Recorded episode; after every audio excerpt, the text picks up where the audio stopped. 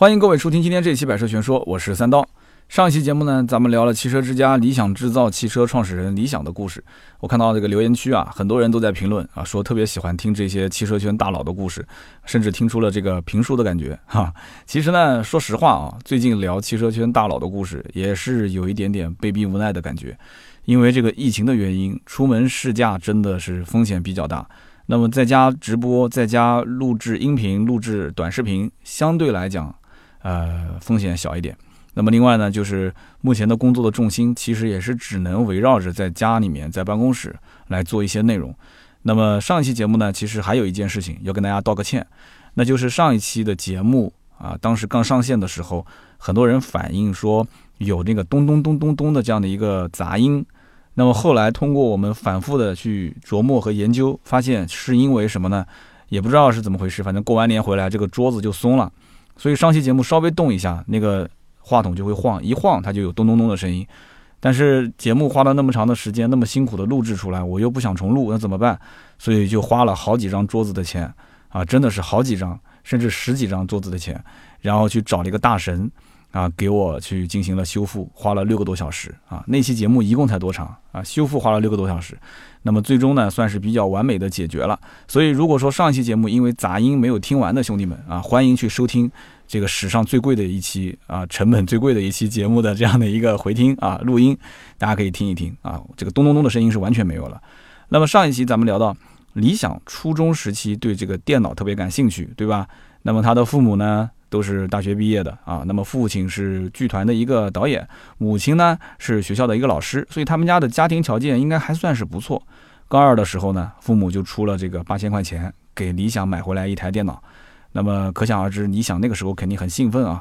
所以呢，他本身对电脑感兴趣，有了一台属于自己的电脑，那么他业余时间就全部扑在研究电脑的硬件和软件上了。哎，如果是给你买，我估计你就是天天打游戏了啊。红色警戒啊，魔兽争霸啊，就全得上了啊。那么一开始呢，他研究完硬件软件之后呢，就给这个 IT 的杂志和报纸进行投稿。那么没想到就是他的稿件非常受欢迎，那么稿费呢是一涨再涨。理想呢后来又学着自己做网站啊，把自己的这些经验分享给这个广大的网友，所以创立了一个叫显卡之家的网站。那么我们听友里面上期节目听完之后，发现还有很多是当年显卡之家的用户。而且至今还印象很深，说这个网站当年给了他很大的帮助。那么到了一九九九年前后，这个刚刚步入高三的理想，呃，跟父母提出来要辍学啊，不想高考了。那么在那个年代，对吧？你不高考你能干嘛？所以呢，肯定父母是不同意的。呃，但是呢，理想就坚持想要辍学去创业。那么父母呢是反复权衡之后呢，勉强表示支持。理想呢也从那个时候开始啊，就是全身心的要去投入到创业当中。那么随后呢，他跟石家庄当地的一个叫做樊真的，也是创业的一个兄弟，两个人合并在一起，继续去做显卡之家。一开始的收入还可以啊，但是到了两千年，我跟大家说过是互联网泡沫的一年，好景不长啊。两千年呢，这个公司呢就接不到广告了，金主爸爸销声匿迹，那么两个人只能是吃老本啊，因为两千年之前还挣到一点点钱。那么熬到了两千零一年的时候，有一个从北京过来的叫邵震啊，这个哥们儿。想加入理想的团队，并且在北京给他开分公司，那么源源不断的给他拉业务。那么显卡之家当时邵震也是建议，就不如改名叫泡泡网啊，做这个全品类的 IT 产品的评测。所以这么一来的话，泡泡网的公司才正式的进入到了快速发展的道路。但是上期就聊到这里啊，刚刚开了一个好头，这个泡泡网又迎来了一个新的危机。那么什么危机呢？就是公司一大半的员工集体要辞职不干了。哎，这个当时理想是怎么想也想不通啊啊！为什么公司发展的势头正好，大家要选择集体离职呢？啊，那么其实后来等员工离职之后，理想才知道，大部分的员工都是去了竞争对手的公司。为什么？因为整个大环境好，不是你泡泡网一家好，大家都好，所以竞争对手的大公司呢，开的条件更加好，而且员工会看到说，大环境都好的情况下，大公司发展的速度更快，对不对？更稳定。啊，各种福利待遇各方面都不错，可能活还更少。在你这个小团队里面，一个人当两个人用，对吧？女人当男人用，男人当超人用，对吧？拿的钱还不比别人多，所以呢，很多人就怎么讲呢？只能说是目光比较短浅，或者也可以说是比较朴实的这种想法吧。就是我就不干了，我就去大公司，对不对？拿一份薪水。那么我相信当年离职的那些人啊，现在回头想一想，应该是比较后悔的。当年如果留下来，用不了两年，汽车之家就要开始创立了。这帮人当年要是跟着理想，是汽车之家的早期股东的话，那真的就是大别墅住着了，甚至都可以当投资人了，是吧？那么 OK，竞争对手挖人成功之后呢，还不算数啊！竞争对手又继续干了一些很龌龊的事情，那就是落井下石。那么就是在圈内去放出消息，说这个泡泡网啊，哎呀，已经不行了，这个资金链都快快断了，这个人都已经走差不多了，这公司要倒闭了。现在整个公司从高层啊到下面的员工走的，现在就剩理想一个人，观感司令。那实际上是不是这样子呢？啊，实际上其实也好不到哪边去。就这个公司啊，最后走的也只剩下来几个高管了啊，几个可能还手上有点股份的这个高管。但是呢，就是这么几个高管啊，大家在一起就合计了一下。决定说不能坐以待毙，对吧？哪怕是借钱，也要继续啊，把这个公司的人给招进来，而且招还得要招精良的，就是你挖我，那我也可以挖你，对不对？所以因此呢，就开始马上马不停蹄的招人，然后呢，这些人呢都是由这些创始人亲自面试、亲自沟通，然后一个一个的手把手去带、手把手去教，所以最终呢，这个泡泡网啊，终于是熬过了这一次的危机。那么一转眼就到了二零零五年。二零零五年的时候呢，泡泡网的收入已经有将近两千万了。也就是说，你想刚刚我们讲的这个年代到现在，也就前后过了两三年的时间，这个可以说是真的是非常非常迅速的发展。那么中间也是经历过两千零三年的非典，我之前跟大家说过啊，也是让互联网迎来了一波这个这个红利期。那么两千零五年泡泡网的两千万的收入当中啊，刨掉这些成本啊什么的，能剩下来多少利润呢？所以说互联网的利润还是非常高的啊。他的收入应该差不多在一千多万，啊，一千多万，他剩下来其他的那个几百万，我估计也是房租啊、人员成本。那么理想是公司的大股东，所以按照当年两千零五年的估值来算的话，那么理想的身价肯定已经是过亿了。所以兄弟们，大家想一想，两千零五年啊，理想那个时候才多大？理想是八一年的啊，才二十四岁。二十四岁是什么年纪呢？也就是背着个小书包，刚刚从大学毕业。走上社会去企业面试的年纪，这么一个年纪，你想他当时已经是坐拥亿万财富的啊，等着自己曾经的同学、曾经的班长到自己公司来面试的这样的一个老板，所以说千万不要看不起身边学习不好的同学哦，因为他们可能将来会成为你的老板。但是呢，两千零五年的时候，虽然泡泡网的整体盈利还是不错，呃，但是理想又注册了一家公司啊，又运营了一家网站。那个网站呢就一直亏钱，啊，所以他就要用泡泡网的钱去填补那个亏钱的网站。那么很多人应该就猜到了啊，那个亏钱的网站是什么网站呢？其实就是汽车之家。那么汽车之家的诞生背景呢，其实还是有一个比较有意思的故事在里面。早在两千零四年的时候，其实理想在创建这个泡泡网，一直做到两千零四年，虽然挣了不少钱，但是已经发现是个瓶颈了。那么准确的说，就是泡泡网。在两千零四年年底，他已经感觉到自己错过了一个非常非常好的绝佳的弯道超车的机会，失去了一个非常好的转型期，一个行业迭代的周期错过。那么他错过在什么地方呢？我之前跟大家聊过，两千零三年的非典，对吧？那么那年大家记忆犹新。之后互联网开始突飞猛进，那么本身这个理想就是做这个 IT 行业的，所以他更能去关注到。就是二零零三年之后的网络的流量带来的红利。我们之前一期节目讲过李斌，李斌的易车网其实也是从两千零三年之后，两千零三年之前他都差点那个公司都做不下去了，大家还记得吗？两千零三年之后才开始起死回生。还有一个人就是马云的阿里巴巴，阿里巴巴也是从这一年开始起飞啊。两千零五年的时候，这个雅虎就正式入股了阿里巴巴。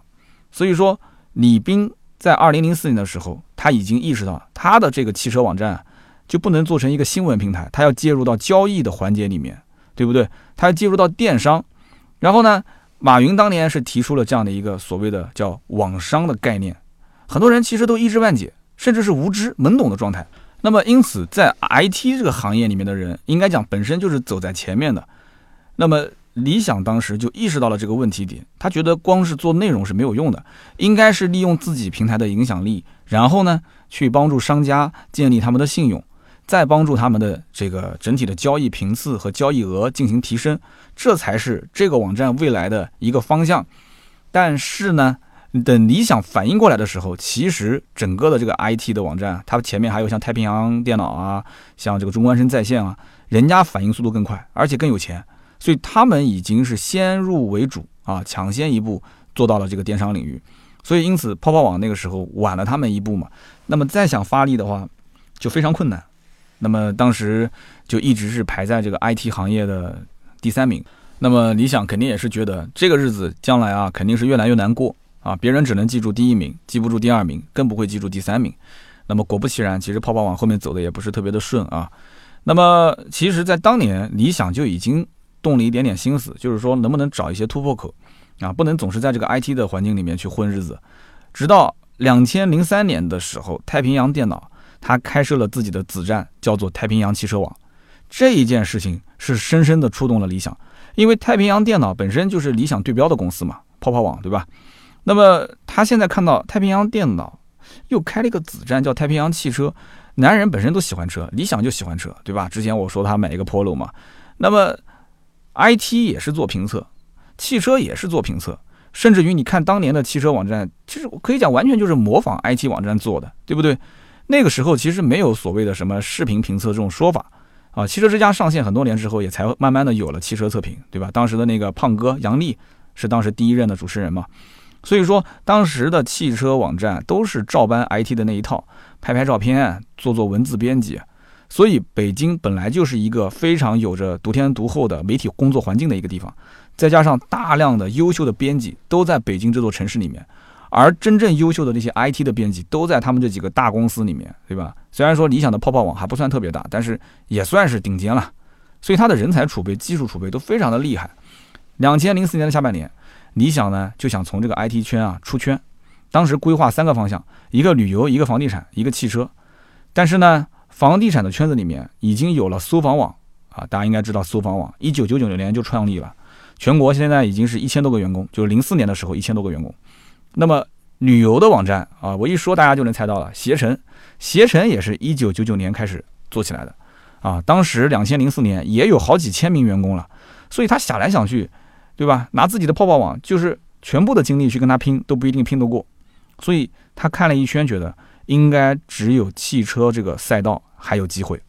那么理想本来就对当年的这个零四年的汽车网站啊，就觉得特别的嗤之以鼻啊，就觉得那些网站做的都是很垃圾的内容，发发通稿，哎，没有什么实质性的原创的内容。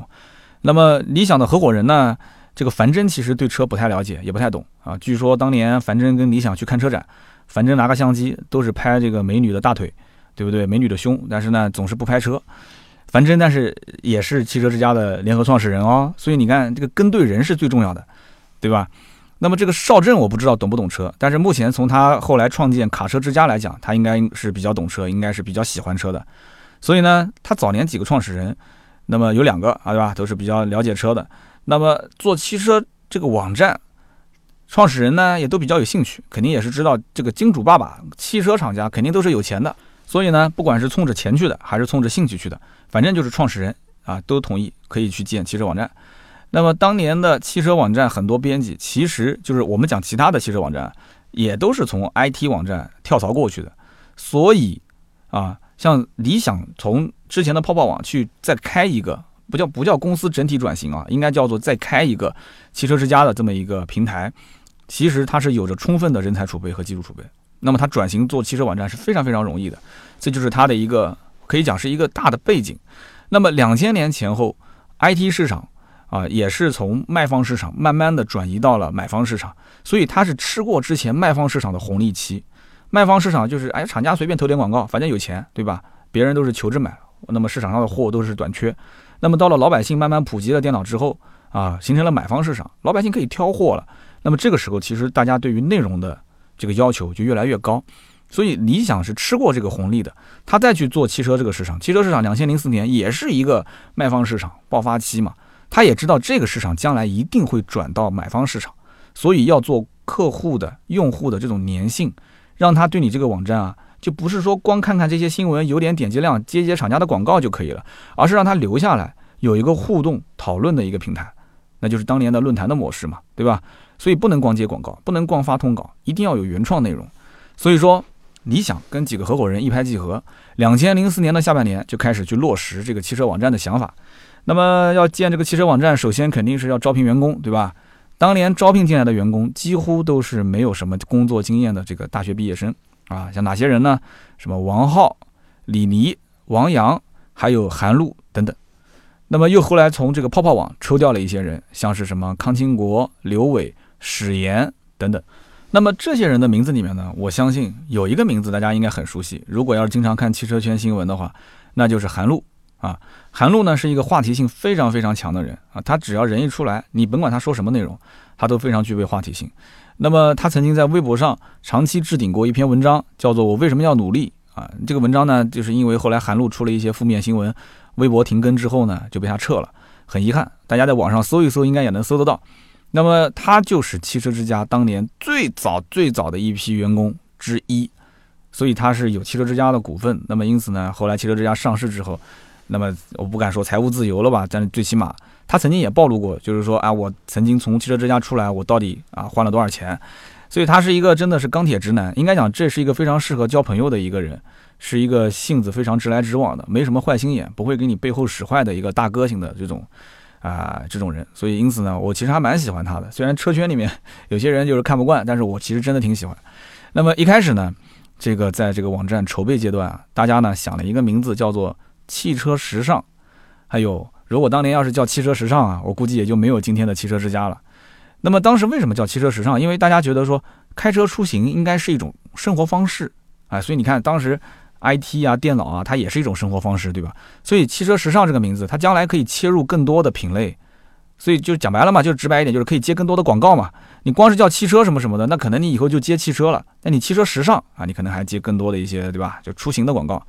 所以这个名字啊，当时邵震就有点不太同意。邵震说：“我觉得还是叫汽车之家比较合适。为什么呢？因为我们还是做一个垂直类的，就是汽车网站，它的成功的概率才会更大一些。”那么理想当时也觉得叫“汽车之家”这个名字比较合适，为什么呢？因为他想把这个网站做成一群汽车爱好者的家园，讲的是家园，其实说白了就是论坛嘛。但是论坛其实之前就有了，爱卡当时是全中国人气最旺的汽车论坛啊，就车友会嘛。那么经过这个半年多的筹备，终于在二零零五年的六月份，汽车之家正式上线。那么当时这个网站的内容，其实如果有人在零五年、零六年上过的话，你应该知道。它主要就是一些汽车新闻，然后车辆的产品库啊，还还在慢慢的更新当中。然后它还有个论坛，所以当时你要是在爱卡玩论坛，你也不会到汽车之家，对吧？那么论坛这个年代很火，所以呢，他们也知道，就是整个的汽车之家的运营成不成功，肯定首先是要从论坛这个点去突破。那么两千零五年，如果你是第一批的老粉丝，你去看汽车之家的产品库的图片，很多都不是实拍图。都是官网的图片，直接拿过来之后做了个 PS 啊，五毛钱的特效，PS 的痕迹特别特别特别重。那么之后呢，这个汽车之家就开始组建团队去 4S 店实地拍摄，拍实车照片。那么并且制定了非常严格的这个拍摄的标准。那么就这样的话，慢慢的、慢慢的啊，汽车之家的数据库开始变得越来越丰富，越来越规范。那么简单的说，就是大家看起来是越来越舒服，查起来呢也是越来越顺手。那么这也是为什么后来大家开始渐渐的习惯啊，喜欢在汽车之家上面去查一些车辆的相关资料。那么另外呢，就是理想他自己就担任汽车之家的产品经理啊，就是他的办公室以前我还看过，不是特别大，就是很朴素的一个管理者。他呢就开始打磨这个网站的用户体验啊，他就每天跟这帮兄弟们混在一起啊，就是去研究到底消费者想要什么，对吧？那个年代其实都是一些小白的用户，所以说。小白用户他其实并不想去深入了解一个车辆它的构造、它的技术和原理，他只是想去找一些人在一起交流，在一起讨论。然后呢，他想这个网站游览起来啊，相对来讲就看得舒服、简单、通俗易懂，对不对？就可以了，照片清晰一点就可以了，不要天天都是那些这个这个新闻通稿，那看点没有任何意义，没有任何养分，是不是？所以理想每天都盯着这个网站的更新，想去了解网友到底有什么需求。然后呢，只要有提出新需求，这个网站就开始进行改进啊，进行迭代。所以说，汽车之家就这样子啊，拼了命的往前跑，用了整整一年的时间，就从上百家汽车网站当中啊脱颖而出，排进了全国前五。就是根据它的整体的热度跟浏览量。那么之后呢，这个团队就更加更加的拼命啊，没日没夜的拼。为什么呢？哎，你想想看，都已经进全国前五了啊，离全国第一就还差四个位置，那肯定要往前拼嘛，对不对？所以呢，他就发现很多汽车网站啊，周末不更新，但是周末又是用户这个游览的高峰期，那怎么办？那就跟编辑讲说，要不你们就周末对吧，来人值班，把优质内容放在周六周日，然后周六周日更新。另外呢，又发现这个晚上八点到九点也是一个游览的高峰期，但是大部分的这些同行啊，晚上八九点钟都已经下班了，网站没有人更新。理想呢又要求编辑说不行的话，我给你们点钱，对吧？你加班给你加班工资，晚上八九点啊留人值班，然后进行更新内容。所以就这样的话，汽车之家又是一路狂奔。二零零六年的时候，汽车之家的论坛首次啊人气是超越了爱卡，成为了国内用户数最大的汽车社区。那么也就是这一年，爱卡啊被一家美国的公司收购，也就是说它的创始人终于可以套现了啊。但是这种收购其实是比较吃亏的。那么创始人其中有一位，这个爱卡的创始人叫做陈浩之，当时收购完之后就退出了爱卡啊，拿了钱就走了。那么退出爱卡之后呢，这个人又做了一些其他的事情。很多人可能对陈浩之这个名字不是很熟悉，但是有一款游戏大家肯定玩过，就叫做捕鱼达人啊。捕鱼达人背后的老板就是原来爱卡的创始人陈浩之。所以你看这个圈子有多重要，你只要是在这个圈子里面。这个钱啊，转来转去，有的时候啊，它都是被圈内那几个人赚走的，是不是？那么，同样在二零零六年，理想创立的这个泡泡网，已经连续两年盈利超过千万。零六年盈利啊，每一年都是超过千万。所以呢，他们整个团队也是在研究，在琢磨，啊，是不是要在国内的 A 股上市？那么，正在这个泡泡网和汽车之家两个网站风头正劲的时候，有一场逼宫事件，悄悄的。开始上演了，那么这个逼宫事件的主角是谁呢？那么肯定其中一个是理想啊，因为整个创始团队想要把理想罢免。那么另外呢，就是这一场危机到底是怎么化解的啊？实际上是来了一位白胡子老爷爷啊，他的出现化解了这场危机。那么这一个神秘的白胡子老爷爷又是谁呢？之后可以说理想的汽车之家整个的突飞猛进也是依托于这一位白胡子老爷爷。又给他介绍了一个大神，那么这个大神又是谁呢？为什么这个大神的加入可以让汽车之家这么一个小小的汽车垂类网站可以坐着火箭的速度发展，最后去海外上市呢？那么好，我们下一期节目跟大家好好聊一聊理想跟汽车之家的故事。那么今天这期节目呢就到这里，也感谢各位的收听和陪伴。那么欢迎各位呢在我们的节目下方进行留言和评论，评论留言是对主播最大的支持。我们也会在留言区抽取三位，赠送每个人啊价值一百六十八元的芥末绿燃油添加剂一瓶。那么好，下面呢是关于上一期节目的留言互动。上期节目呢，我们聊的是汽车之家理想的第一期。那么我看到很多人也是就着这个话题在聊天，但是也有人啊，其实想跟我聊天啊。比方说像这一位叫做杨宇七九，他说三刀啊，其实我看你的节目最早是在爱奇艺上面，我当时呢无意之间搜到了一档节目叫《国民车顾问》。其中有一集啊，讲的是选宝马五系还是奔驰 E。那么你当时说了一句话，我当时就拍案叫绝。这句话是这么说的：选宝马还是选奔驰，关键啊看你想成为什么样的人。他说当时我不知道你是谁，我就觉得哎这个车评人讲话好实在啊。那么后来这个事情就过去了很多年，结果今年年初我在喜马拉雅上听节目，哎我一听这声音好熟悉啊。后来上网一搜，发现嘿这哥们儿不就是之前国民车顾问上的那个演员吗？所以我才知道哦，你原来叫三刀。他说目前我已经是百车全说的粉丝了。那么其实这条留言啊，正好我也就着它来讲一讲我最近的一些想法。大家都知道，去年其实一整年的时间，国民车顾问和一档叫做趋势价的节目，这两档节目啊，呃，我们更换了演员。之前是海洋一直在做，后来呢来了这个子文啊，戴眼镜的小帅哥。那么子文跟海洋两个人搭配。然后加上我们的摄影后期，就是让他们独立去运转这个视频组。那么这一整年下来之后，发现其实效果并不是特别的好。那么几个问题，第一个呢，很多人还是想看三刀，就是觉得趋势价跟国民车顾问就应该这个 IP 就是跟三刀捆绑在一起的。但是我呢，其实去年的心态就是能不能把我去掉，就是去三刀化，节目换谁都不重要，对不对？这内容好就行了，大家来看不就可以了吗？但是不行。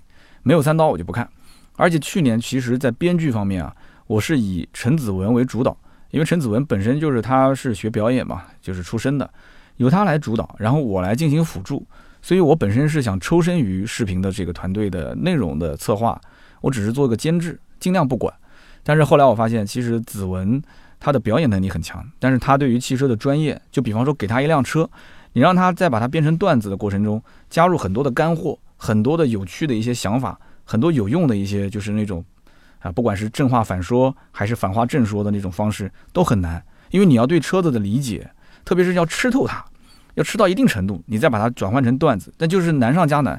所以去年这一整年，国民车顾问跟趋势价的这个，应该说是观看量啊、粉丝增长都是一个非常不太啊、不太乐观的这样的一个状态。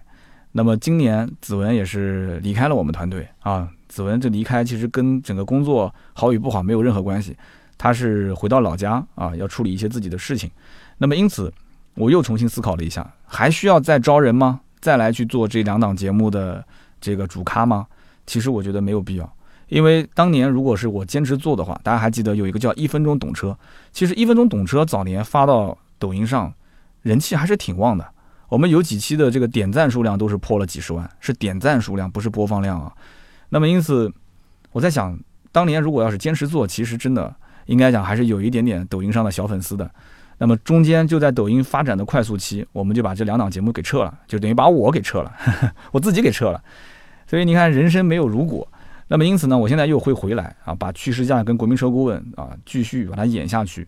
那么至于短视频是不是单独做，还是说把这个视频呢以拍小视频的形式来做成长视频再分段，那么这个在意啊，只是想跟大家说一说，就是国民车顾问跟趋势家三刀回来了啊。这两档视频呢，不管是在订阅号啊，还是在 B 站啊，感兴趣的好朋友，后期你要是关注的话，你就能看到我啊。不要忘了给我点个赞，然后多多评论评论。告诉我到底哪边演的不好，编的不好，对不对？那如果是好呢，你也不要吝啬你的美颜，支持我一下，让我更有信心，好不好？谢谢，谢谢各位了。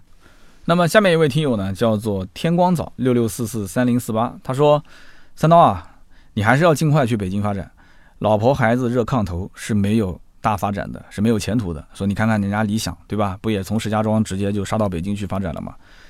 那我的观点其实很简单，每个人有自己的选择。”就像有的人选择很早就结婚，有的人选择呢，呃不着急，对吧？甚至有的人选择呢，结了婚他也是丁克，不要孩子。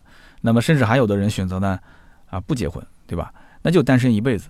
我记得有个人讲了一句话特别有意思，就是说，你要如果结婚，然后完了之后很早你生了个孩子，其实你大半辈子啊，你从可能二十四五岁你就一直为了这个孩子一直辛勤忙碌，为他挣钱去抚养他，对不对？然后去。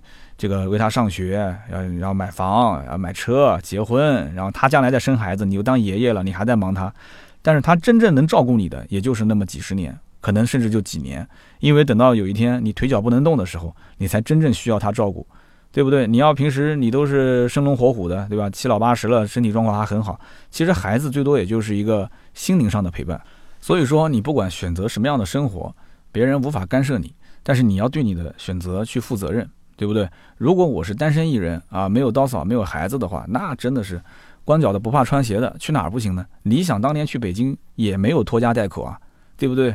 那大学都没考上，对吧？就都直接放弃高考了，单身一人就穿过去了。他如果说当年要是结婚早，他不可能这么干的。李斌不也是吗？李斌当时在上市了之后，才考虑了个人结婚的问题，之前也是单身一人啊。刘强东什么时候结婚的？大家看一看，对不对？